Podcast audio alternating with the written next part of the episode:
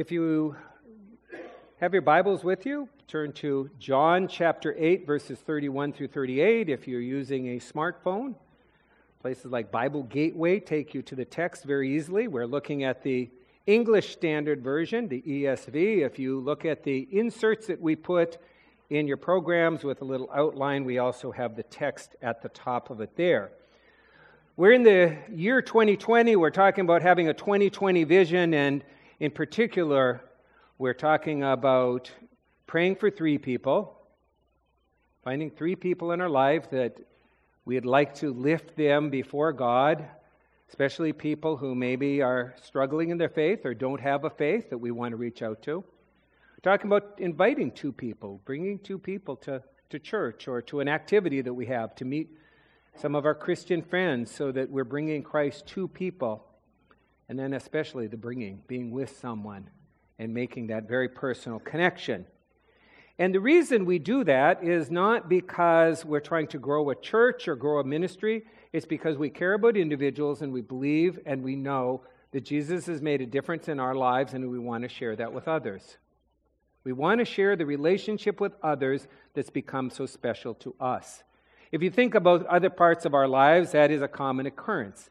If there's something that matters and we have people we love, we want to share it with them. I often say it's sort of like a restaurant. You find a good restaurant that you really enjoy, you want to share that restaurant with your friends. Well, more so, our faith in Jesus and the way in which Christ makes a difference in our lives.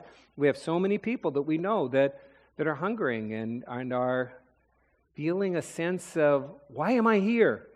And we have the answer. We're here to glorify God, to, to do God's work in this world, to experience the forgiveness that we can finally let go of things and move on with our lives. And all of that comes in our relationship with Christ. And so we invite you to be praying for and thinking about who to reach out to. This morning's passage is a time in which Jesus is teaching, and I'd like to read through the passage and then we'll go back and we'll look at it. It has to do with our ability or our inability to listen, depending on how you want to think about it. I think often we have an inability to listen. I'm going to start reading a ways into verse 31, where Jesus says, If you abide in my word, you are truly my disciples, and you will know the truth, and the truth will set you free. They answered him, We're offspring of Abraham, and have never been enslaved to anyone. How is it you say you will become free? Well, Jesus answered them Truly, truly, I say to you, everyone who practices sin is a slave to sin. The slave does not remain in the house forever, the son remains forever. So if the son sets you free, you will be free indeed. If you know that you are offspring to Abraham, yet you seek to kill me because my word finds no place in you. I speak of what I have seen with my father, and you do what you have heard from your father. As I read the text and as I think of why I chose it as we're continuing to looking at texts for the beginning of the year, it really all comes down to listening. Listening is a hard thing to do. To really pay attention and to listen to others is a struggle for many people. And there's a lot of reasons for that. So I thought as I was preparing this text of some of the things that I've heard about listening over the years. One of them certainly was Jesus' own words to his disciples and to people who he would talk to when he said, He who has ears, let him hear. In other words, if we have ears, we maybe aren't listening, but we need to learn to listen. My coach, Coach Groth, who was my basketball coach when I was in high school, used to say it a little differently he would look at me and he would say, Cushing, take the cotton out of your ears and stick it in your mouth. Same ideas. We get distracted, don't we? We have a lot of things we focus on as opposed to focusing on the things that we should. Regina, when the boys were young, and I'm sure she'll eventually say the same words to our little granddaughter, used to say, Put your listening ears on. It's all that same idea that we get distracted when we don't listen and we have a hard time paying attention. I think of the new law that's going into place here in Massachusetts, and I believe it's Isn't it a week from today or a week from tomorrow that it finally goes into place? And it's the cell phone law. Because we know as a state, and we find this all across the country, that people are so distracted that they're even distracted when they're driving. And I'm sure you've seen it with others, but of course, we don't always look at our own foibles. We see it with others, but it's true of so many. So much so that when the new law goes into place, even if you touch your cell phone in the car, if you're stopped at a stoplight and uh, somebody sees you or a police officer looks over and sees you even touch the cell phone, it's a $100 fine. If you do it a second time, it's a $500 fine and you get to take a class. How fun is that? You get to go back to school and take a class on learning not to be a distracted driver. You see, we know as a society, people have a hard time paying attention. And that not only is paying attention when we drive, it's also got to do with listening. Paying attention and listening to someone else. So we do all kinds of things to try to help people learn to listen, and we describe what real listening is like.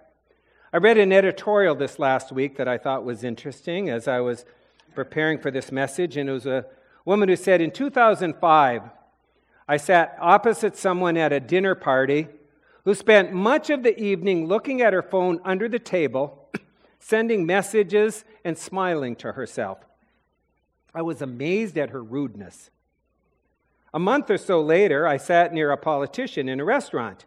He was with a woman, but they weren't speaking. Instead, they spent the whole evening looking at their phones. I found their behavior fascinating and peculiar. Now she comes to today. Fifteen years later, the preference for phones over humans is unfortunately normal. See what we've done? We become so distracted in our behavior that we don't know how to listen. We don't know how to listen to our spouses. We don't know how to listen to our parents. We don't know how to listen to our children.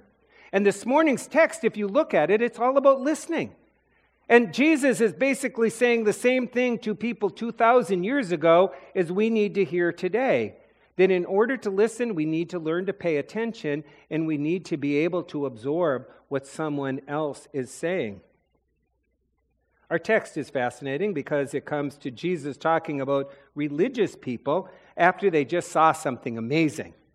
We probably all know the story of the woman who's caught in adultery. The woman is caught in adultery, and all the religious people are around and they're saying, Stone the woman. And along comes Jesus, and he doesn't do that. He offers grace and forgiveness.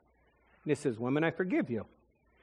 Begins by saying, You know, let anybody who's never done anything wrong be the first person to pick up a stone. And of course, everybody has done wrong, and probably many of the ones who were there had done the same thing that this woman was being accused of that day. And then, having forgiven her, he sends her on his way.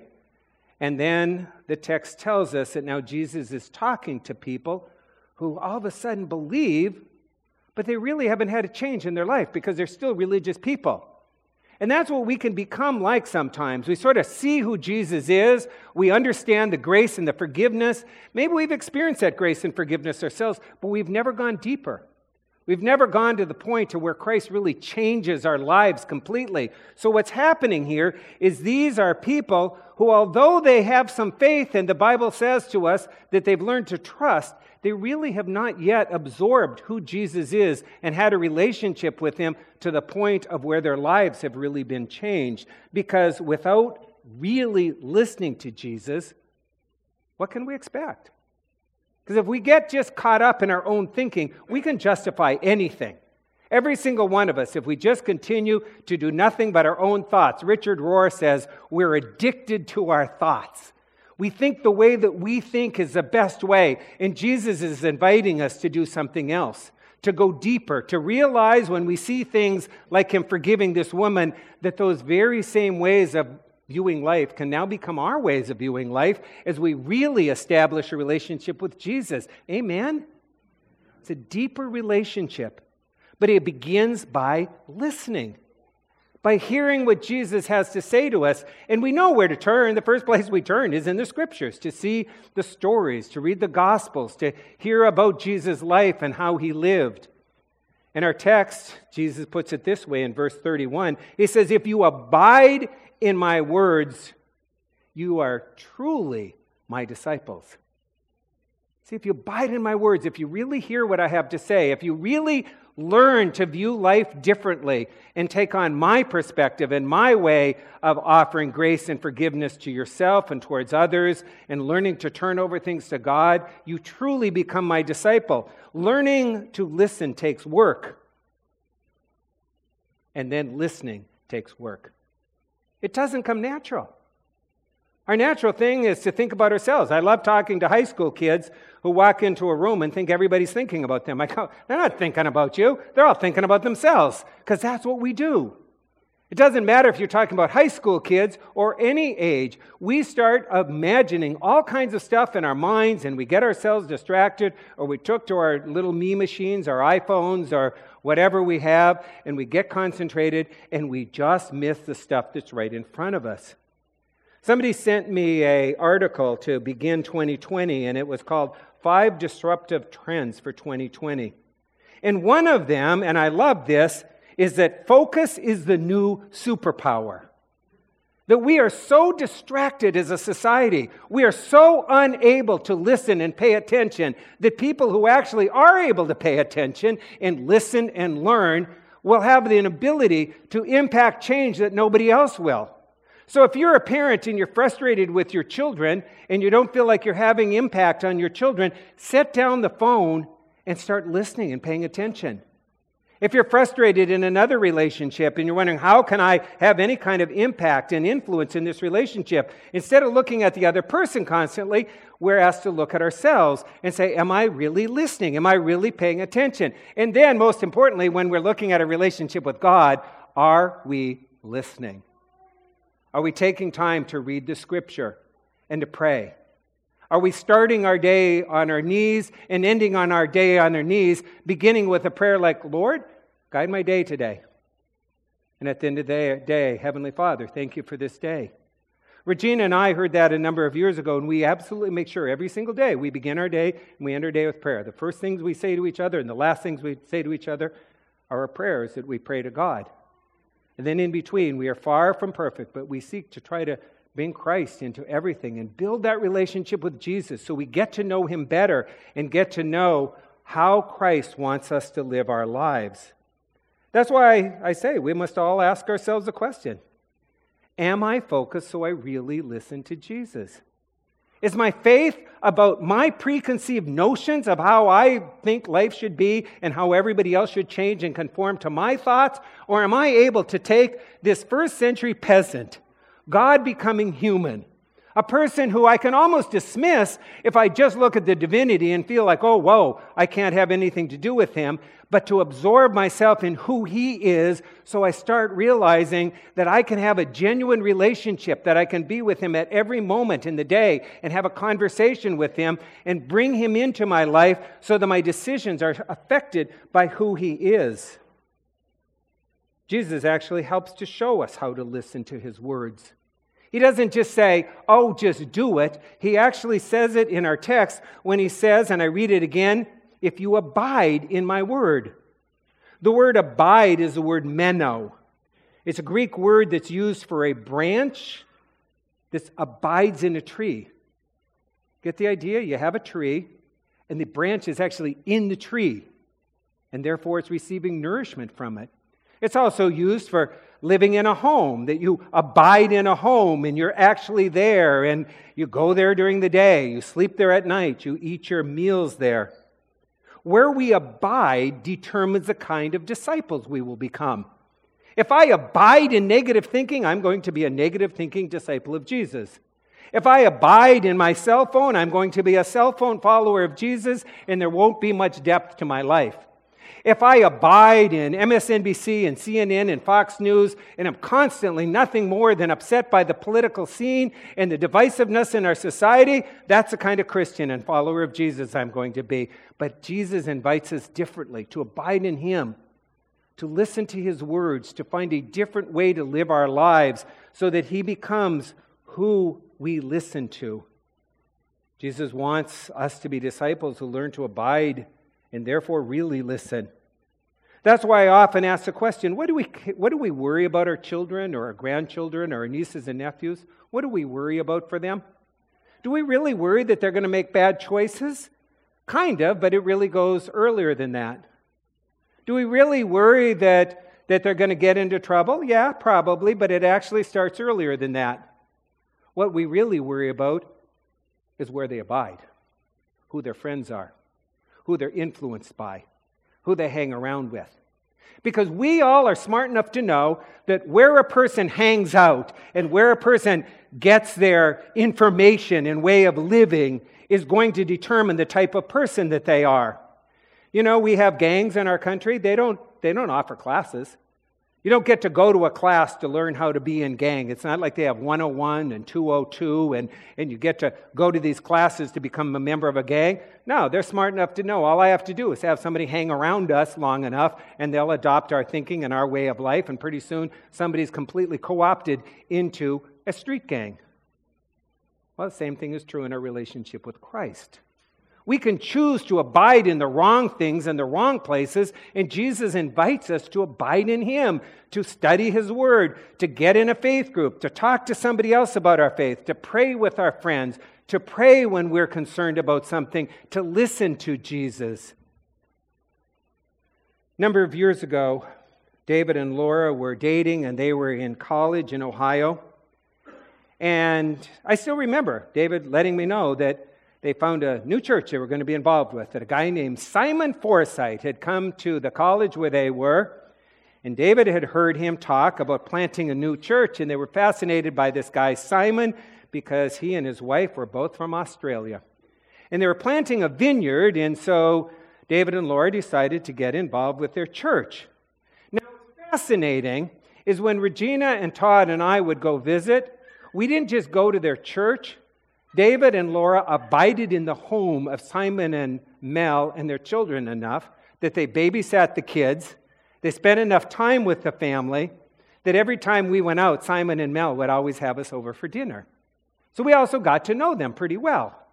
But what became apparent to me is during that time, my son and my future daughter in law were deeply affected by this pastoral couple that had taken them into their home and, and had discipled them and met with them and shared their faith with them and shared how they were parents and all kinds of different things. Well, Simon and Mel were pretty amazing couple and also the stuff that they know about growing a church. They came to America, they started a little congregation. I don't know, the church is probably up to five, six hundred people. But something tragic happened a couple of years ago. Simon was over in Europe and he was there for a sabbatical, and I guess he had a blood clot that went to his lungs and he died. And there's a lot of times when I get stuck with something that I think, man, I'd like a different perspective. And I'll ask David, and I ask him this all the time what would Simon do? And he's always able to tell me. You see, Simon died, but David and Laura spent enough time with Simon and Mel that I literally have never found an issue that I've wanted to ask Simon about that David can't answer for me because he goes, Oh, yeah, I remember when Simon told me about that. You see what happens when we dwell, when we abide in something? We get affected by it. We know it. So much so that even if a pastor or a friend isn't with us anymore, if we've really spent time with them and listened to them and got to know them, then we can represent them to others. Get what that is about Christ? That's how relationship Jesus wants to have with you. So that you get to the point where you and I know how Christ would live because we know him personally. We study His Word. We listen to Him. We pray to Him. We bring our concerns and our burdens to Him. Listening starts with His Word and talking to Christ. Not talking about talking about, but talking to Him. We can all say, Oh, I'll pray for you. But do we then and pray for the person? Do we stop and say, Heavenly Father, thank you for opportunity to pray for my friend who's sick? Jesus, I just thank you that you're going to be with them today. Just give them comfort. In your name we pray, Amen. So that's a relationship, it's personal. And then we start listening to Christ as opposed to all the other things we're listening to, all the things that are vying for your attention. Because when we do, Jesus says we get a freedom. We have freedom. Having a relationship with Jesus is different than other relationships because some relationships can be pretty exhausting. But a relationship with Jesus gives us freedom. Listen again what he tells us in our, in our Bible this morning, verse 32. Abide in me, listen to me, get connected with me, and you'll know the truth, and the truth will set you free. Verse 32, verse 36 says, And if the Son sets you free, you will be free indeed. Jesus sets us free. If you really have a close relationship with Jesus, you are experiencing a freedom. And folks, if we are not experiencing a freedom, let's realize we're probably not listening to Jesus. Do you hear that? If we're carrying tons of burdens and problems and anxieties, and there's all kinds of stuff that's constantly mulling on our minds, and we're like, how come I can't fix this, or why can't I solve this? Let's ask ourselves the question Am I really abiding in Christ? Am I really learning to turn things over to Him? Worry, doubt, despair, fear all come from taking our will back. When we give it to Jesus, we give it to Jesus. When we turn stuff over to Him and we have a close relationship with Him, that we're listening to Him and talking to Him, when we give, it's gone. Jesus put it best when He said, I came that you might have life and might have it abundantly. Do you hear that? People come to me and they say, Pastor Stan, what's God's will for my life? Easy. Jesus tells you that you'd have an abundant life. I don't get it. Get to know Him. You'll have an abundant life. He cares about you. He loves you. There's purpose in every single day as we talk to Christ because then we realize we're not in coincidental or accidental relationships. Everywhere we go, whatever we're doing, we're doing His work. We're the body of Christ. We get to share Christ's love to others. And we start having that abundant life that comes from a genuine listening relationship with our Savior. That's the truth. Jesus wants you to have an abundant life. But when we choose not to accept it, we don't receive the benefits.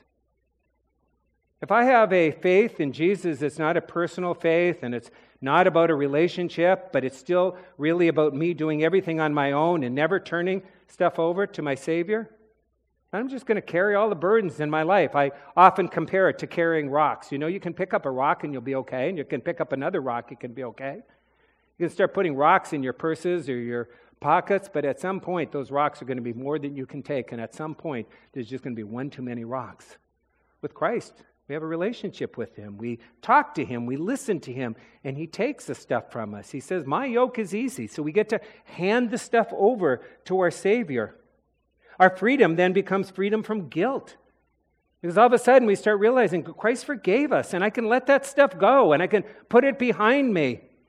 And it's a freedom from broken relationships to realize that God is in everything that I do and I can trust Him no matter what's going on. And it's a freedom from fear and from isolation. We're never alone. As long as we can be listening and talking and have that relationship, we're never alone no matter where we are. Are you experiencing a freedom from your relationship with Jesus? That's what He's inviting you to do. And the problem is, if we don't listen, we don't get the freedom. I was thinking about that, and I was thinking about how a number of years ago, when Regina and I got married, we moved out here to Massachusetts, and we went to Gordon Conwell Seminary. And the summer before we came, we came out in the end of June, and we got to know two kids from our youth group in Indiana, and we invited them to come out with us. So these two middle school boys came and helped us move. You want an exciting adventure is bring two kids from Indiana to Massachusetts. Well, everything was different for them out here because these were farm kids. They'd never experienced the mountains. They hadn't really spent much time in a city, so we took them into Boston. And then we decided to take them up camping. And our family campground is the Dolly Copp Campground. It opened in the 1920s. My grandparents used to go to it. My dad used to be involved with going up there, and Regina and I started um, at our honeymoon and then continued many, many times over the years to, to go and to camp there. And so we decided to take these kids to Dolly Copp Campground. So we get the boys in the car, we drive them up, and they are like just amazed at the mountains because they'd never seen the mountains in New Hampshire before. And then we set up our tent and their tent, and they go, We're not sleeping in that. And we said, Why not? They go, There's bears. The bears will eat us. We said, You don't have to worry about the bears. There will be no bears eating us. Oh, yes, they will. We will get eaten by bears. We go, You're not going to get eaten by bears. These kids would not listen to us. And then they said, How about if we sleep in your tent? And we said, We got a little tiny pup tent. We're not going to have two middle school kids sleeping in our pup tent with us. So finally, we all go to bed that night, and Regina and I are sound asleep at about 2 o'clock in the morning. We can hear the kids holding pans, and they had taken a wooden spatula and they were banging their pots we yelled over, Would the two of you go to sleep? We wake up in the morning and we said, Wow, that was a great night's sleep. And the two kids said, We didn't get, an, we didn't get any sleep all last night. The bears were there all night. We could hear, they were clawing at our tent. We said, You guys would not listen to us. Those are called mice. There is no freedom if we don't listen. If we're stuck in our own heads, we're like middle school kids up in the mountains of New Hampshire thinking the bears are after us. Well, a couple squirrels are crawling up our tent. But if we listen, there's a freedom. There's a freedom in hearing, no, that's not the truth. There's a different reality. And there's a freedom better than Stan and Regina explaining to you just the basics of camping in Dolly Copp Campground. There's a benefits of Jesus giving us the freedom of his words and absorbing a new way of looking at this world because abiding in Christ allows us to hear the truth instead of the nonsense that goes in between our two ears. We're constantly filling ourselves with these thoughts and these predictions and these ideas that just are not true and are not based on reality. And what Christ wants us to do is to listen to Him and turn it over and to quit worrying and to quit stewing about everything and realizing that He cares about us and realize that He wants us to have the best life and to live a life in abundance. So when we learn the value of listening to Jesus, and we start experiencing the freedom that comes from knowing Jesus, we can start letting go of stuff in our life. Because you know, that's where we really get ourselves messed up on. Is we hold on to all of these things and we wonder why our life doesn't get better. And yet the text tells us very clearly, verses 34 and 35. Truly, truly, I say to you, everyone who practices sin is a slave to sin. The slave doesn't remain in the house forever the Son remains forever. Now, I got to be honest, I love talking about sin because usually people say, oh no, you can't talk about sin in the 21st century. People don't want to hear that. Well, we talk about it because it's in the Bible. And the Bible teaches us that we all sin. And the sin, the word sin, isn't even a scary word. It's actually an archery term. And I've said it before that it was used for the archer who would try to hit the bullseye and they'd miss the bullseye, and therefore they were sinning. They did not reach perfection. And last time I checked in Faith Community Church, we are yet to have a perfect person. There's not any one of us that gets it right 100% of the time. Amen? We mess up, we sin. We're not perfect. And yet, what Jesus teaches us is once we understand that we mess up, we can be forgiven. And Jesus says we can actually, poieo, we can actually practice our doing it wrong. We can either let go or we can practice the wrong thing over and over again. Truly, I say to you, he says, everyone who practices missing the bullseye will get really good at missing the bullseye. Truly, I say to you, whatever we practice, we get good at. So if we practice the wrong things, we get really good at doing the wrong things. So if you want to become a really great worrier, don't listen to Jesus. Just practice worrying. You'll worry better than anybody else in your block. If you want to be negative, just practice being negative. Just get angry all the time. Just, just drive down here. Gotta, here, we can all do this this next week. Let's all get in our cars and get mad at everybody that's on the road. We will be such a grumpy congregation next week when we get together because we will really practice at being negative and cynical and getting upset with everybody. Because Jesus tells us that if you practice at it, you become really good at it. I remember back when I played high school basketball. We had a coach, Doug Groth, and I didn't realize what a great coach he was. He ended up being the winningest coach in the upper Midwest. We're all proud of that. Doug died a few years ago. He won more basketball games as a high school coach than anybody else from Nebraska, Minnesota, all that whole area. I was privileged to, to have Doug Groth as my coach. When I was a freshman on the basketball team, the first thing that Doug Groth pointed out to me is Stan, when you shoot your shot, your, elbow's out. I want you to learn to put your elbow down. Now, that sounds really easy, but I'd practiced my whole life having my elbow out here. I got really good at shooting the basketball wrong. So when I was playing a basketball game, if I'd forget, Doug Groth would just go like this on the sideline, and I'd remember, put your arm down. You see, what we practice, we get good at. Making sense? What we practice, we get good at. And Jesus says, if you practice doing the wrong thing, we're going to get really good at it. And he says, not only will we get good at it, we'll be slaves to it. Now, it's interesting that he talks about slaves because we have our own concept of slavery, but slavery in the first century was a temporary situation where you were slave to something for a period of time until the debt was paid off. And so he's saying straight out that that slavery can be temporary. The slave doesn't remain in the house forever, but the son does. So, what he's telling us is that if we abide in Christ and we get a new perspective, we can get rid of this stuff that has become practiced in our life that we've done the wrong way, and we can finally be done with it and do it Jesus' way. And that's what I desire for us as a congregation to have that relationship with Jesus so we start living His way in the way that He wants us to put it into practice. The problem is we come up with all of our excuses and we say, well, maybe that would have been a good message for me if it would have been years ago, but Pastor Stan, I've done it wrong all these years and there's no hope for me now. That's not true at all. Learning to abide in Christ and listening to Him and let go and having the truth set us free is not about how long we've done it, but it's about the quality of how we have that relationship with Jesus. Because Jesus can change our perspective at any moment. That's why one of my favorite stories is the thief on the cross. The Bible tells us that Jesus is crucified and there's two guys with him. And the one guy is a hardened, just angry person. He's learned really well to be negative and bitter, and he's just hurling insults at Jesus and everybody else who's there. And the other one, all of a sudden, has a moment of clarity. And he looks at Jesus, and something changes in his life. And he abides in Christ. And he goes, Oh my goodness, you're different. And at that moment, as the one person is being cynical and angry and yelling, the other one is like, What are you doing? This is a, this is a perfect guy. We maybe deserve what we get, but he doesn't deserve anything. Now, at that moment, that thief on the cross, he could not have taught a Sunday school class at Faith Community Church, and he couldn't preach the sermon.